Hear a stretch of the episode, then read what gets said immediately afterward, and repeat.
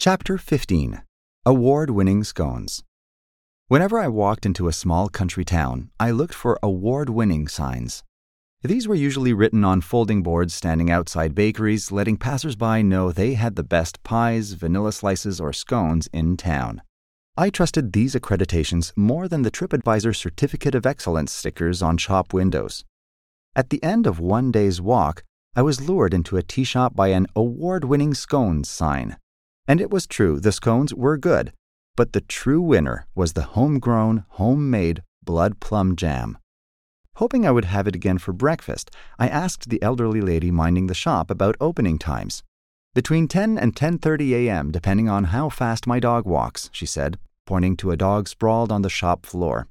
Judging by the old dog's appearance, opening time would be closer to 11 a.m.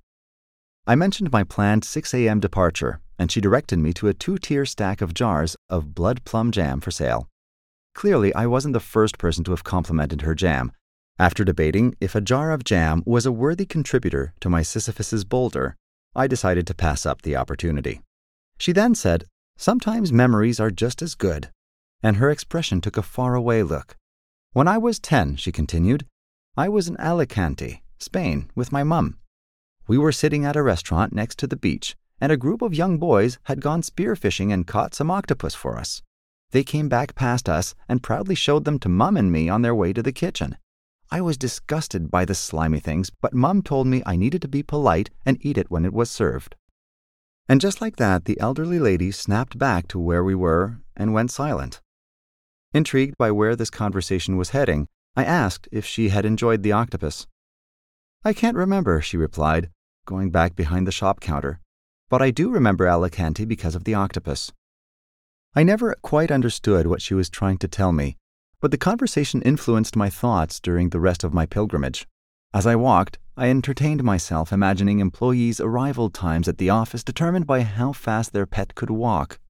Smiling, I chuckled at how the all too common bottlenecks we see in the morning in the foyers of office buildings in the city could be solved in this low tech way.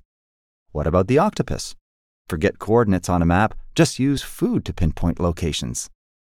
My thinking reminded me of the frog and elephant like ideas I had entertained two years earlier during my sleepless night after that flight back from Sydney. I imagined if that elderly lady had evolved in her own Galapagos island, she might have developed a time space construct based on pets and food. In such a world, people would make plans to catch up at the corner of plums and carrots when Mary's cat returns. This led me to think about their notion of work and their workplaces and the subsequent societies they would spawn. The thoughts were absurd, silly, and unnecessary.